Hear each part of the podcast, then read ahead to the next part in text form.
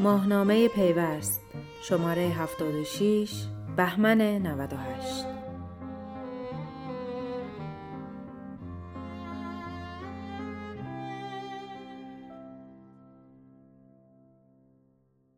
مروری بر معدود تجربه های ادغام و خرید در صنعت تلکام ایران. فامیل های سببی.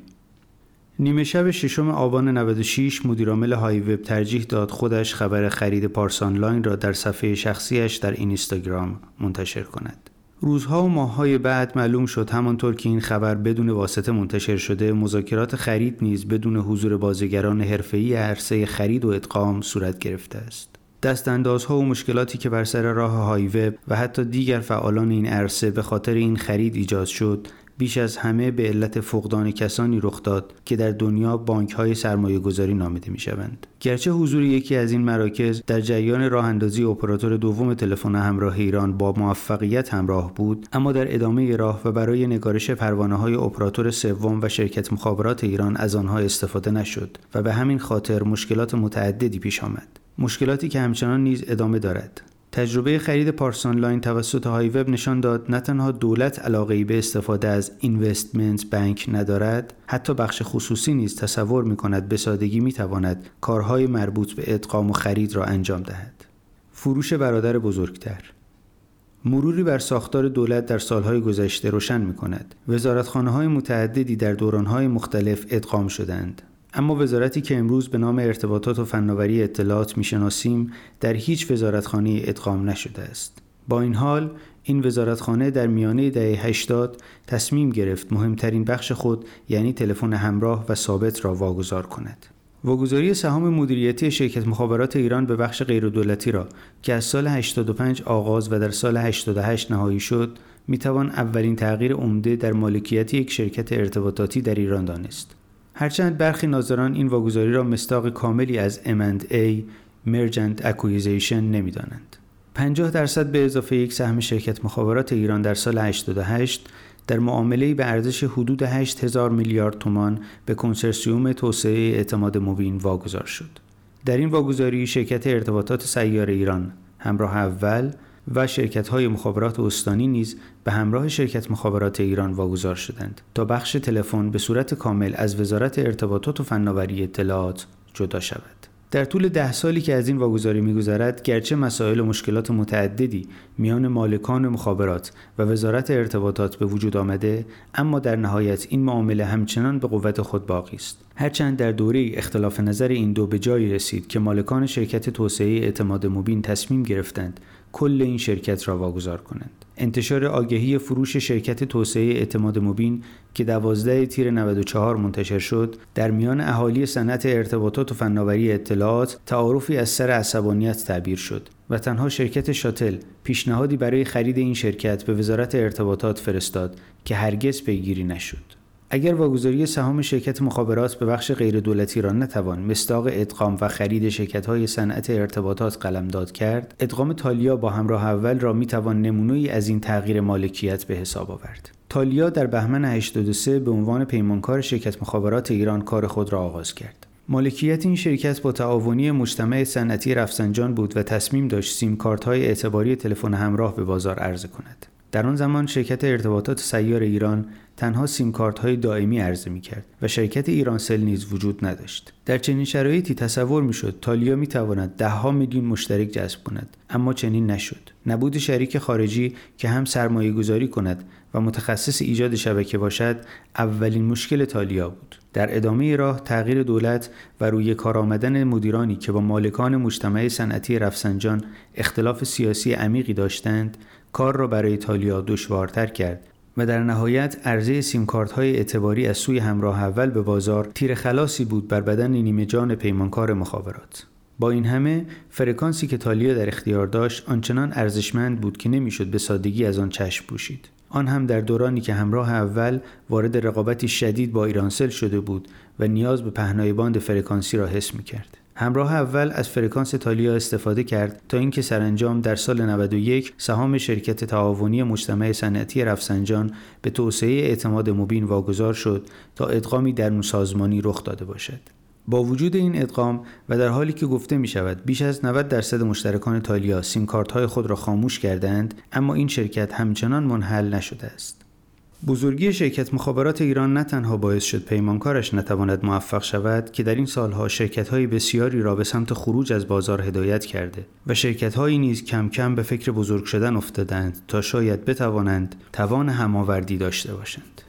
اشتهای سیری ناپذیر از اوایل دهه 80 که پروانه پپ صادر شد، شرکت های حاضر در بازار اینترنت پرسرعت با شرکت مخابرات ایران اختلاف داشتند. این شرکت ها در ادامه راه و از سال 94 پروانه خود را به FCP ارتقا دادند تا شاید با دریافت مجوز ایجاد شبکه بتوانند آینده‌ای برای خود در بازار ارتباطات ثابت تصور کنند.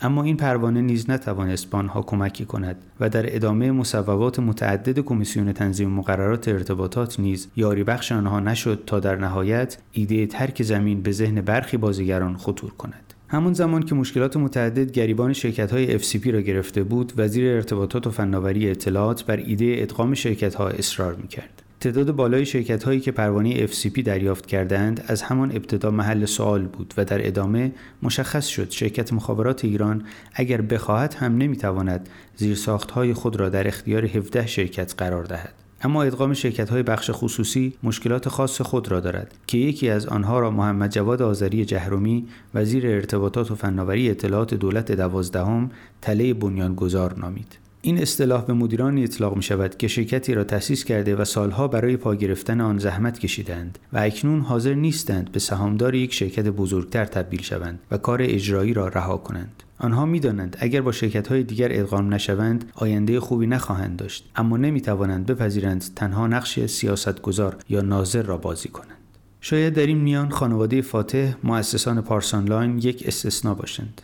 همان زمان که احساس شد اینترنت ثابت در رقابت با اینترنت همراه شانس کمی دارد مالکان و مدیران ارشد شرکت پارسانلاین اعلام کردند. این شرکت قدیمی را به های وب فروختند. شامگاه ششم آبان 96 وقتی ایمان میری مدیرعامل های وب با انتشار عکسی اعلام کرد تفاهم بر سر خرید پارسانلاین نهایی شده صنعت ارتباطات کشور در بهت فرو رفت. پارسانلاین بیشک شناخته شده ترین برند اینترنت کشور بود و حالا مالکان آن تصمیم گرفته بودند عطای حضور در بازار اینترنت را به لقایش ببخشند و خود را از این گرداب رها سازند. هرچند جای خالی مراکزی که در دنیا به اینوستمنت بانک مشهور هستند باعث شده بود مدیران ارشد دو شرکت پای میز مذاکره بنشینند.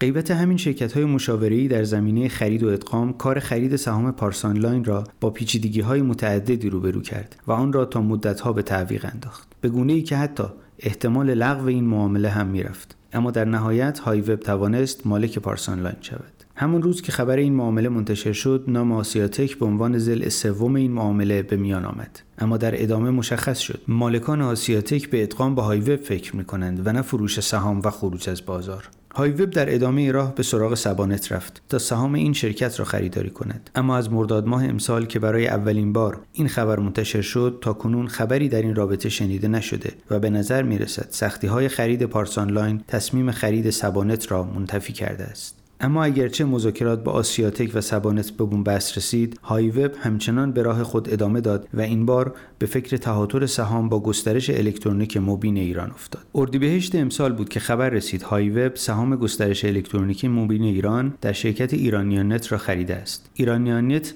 که پروانه تأسیس شبکه فیبر نوری سراسری را در اختیار دارد در طول سالهایی که از آغاز به کارش میگذرد نتوانسته است اقدامی در این بازار انجام دهد. شرکت ارتباطات زیرساخت، شرکت سرمایه‌گذاری فناوران توسعه ارتباطات و فناوری اطلاعات سینا، شرکت توسعه خدمات مدیریت اهداف، شرکت سرمایه‌گذاران فناوری توسعه ارتباطات پایوران و صندوق بازنشستگی کارکنان صدا و سیما از دیگر سهامداران ایرانیان نت به شمار می‌روند. گسترش الکترونیک مبین ایران از طریق شرکت آریاسل در ایرانیان نت حضور داشت و اکنون های وب 100 درصد آریاسل را خریداری کرده و در مقام یکی از سهامداران اپراتور چهارم در این شرکت حضور دارد. در مقابل این خرید گسترش الکترونیک مبین ایران تا کنون در دو مرحله در مجموع 8 درصد سهام های وب را خریده است. هرچند این تهاتر سهام را نمی‌توان مستاقی از ادغام یا تملک قلمداد کرد اما تلاشی است برای بزرگ شدن یک شرکت خصوصی که می‌خواهد در آینده بازار اینترنت ثابت کشور نقش پررنگتری بازی کند نقشی که دیگران نیز برای آن نقشه ها دارند کنسرسیوم قدیمی ها شرکت فناب در سال 94 سهام شرکت های گسترش اطلاعات و ارتباطات ندارایانه، آزاد نت رسانه، رسانه آوابرید، شبکیه شریف، توسعه ارتباطات هما، ارتباطات اوراکل، فنی مهندسی موروا سیستم و پردیس اطلاع رسان سپه را خریداری کرد و در مجموع 35 درصد سهام شرکت توسعه فناوری ارتباطات پاسارگاد آریان، فناب تلکام را به آنها داد. بدین ترتیب فناب مالک 65 درصد سهام این FCP است. با این خرید سهام شرکت های ناماشنا و قدیمی از حضور در بازار اینترنت ایران خداحافظی کردند. شرکت های مانند ندارایانه اولین شرکت ارائه دهنده اینترنت ثابت در ایران، آزاد نت و موروا سیستم که روزگاری برای خود نامهای مطرحی بودند تصمیم گرفتند دیگر حضور اجرایی نداشته باشند و تنها سهامداری کنند. بازار ارتباطات ایران هرچند قدمتی طولانی دارد کمتر شاهد ادغام و تملک شرکت ها بوده است شرکت های مخابراتی و ارتباطاتی ایرانی در روزهایی که بازارشان بیش از هر زمان دیگری کوچک شده و هزینه هایشان بالا رفته همچنان به دنبال راه های دیگری برای بقا هستند. این در حالی است که بزرگترین شرکت های ارتباطاتی و مخابراتی جهان حتی پیش از آنکه وارد شرایط سخت شوند به سمت فروش سهام یا ادغام می روند شاید اگر شرکت های اینترنتی ایرانی نگاه جدیتری به ادغام داشتند می توانستند روزهای بهتری برای خود و مشترکانشان بسازند و مانند امروز به کوچکتر شدن مدام بازارشان خیره نمی ماندند.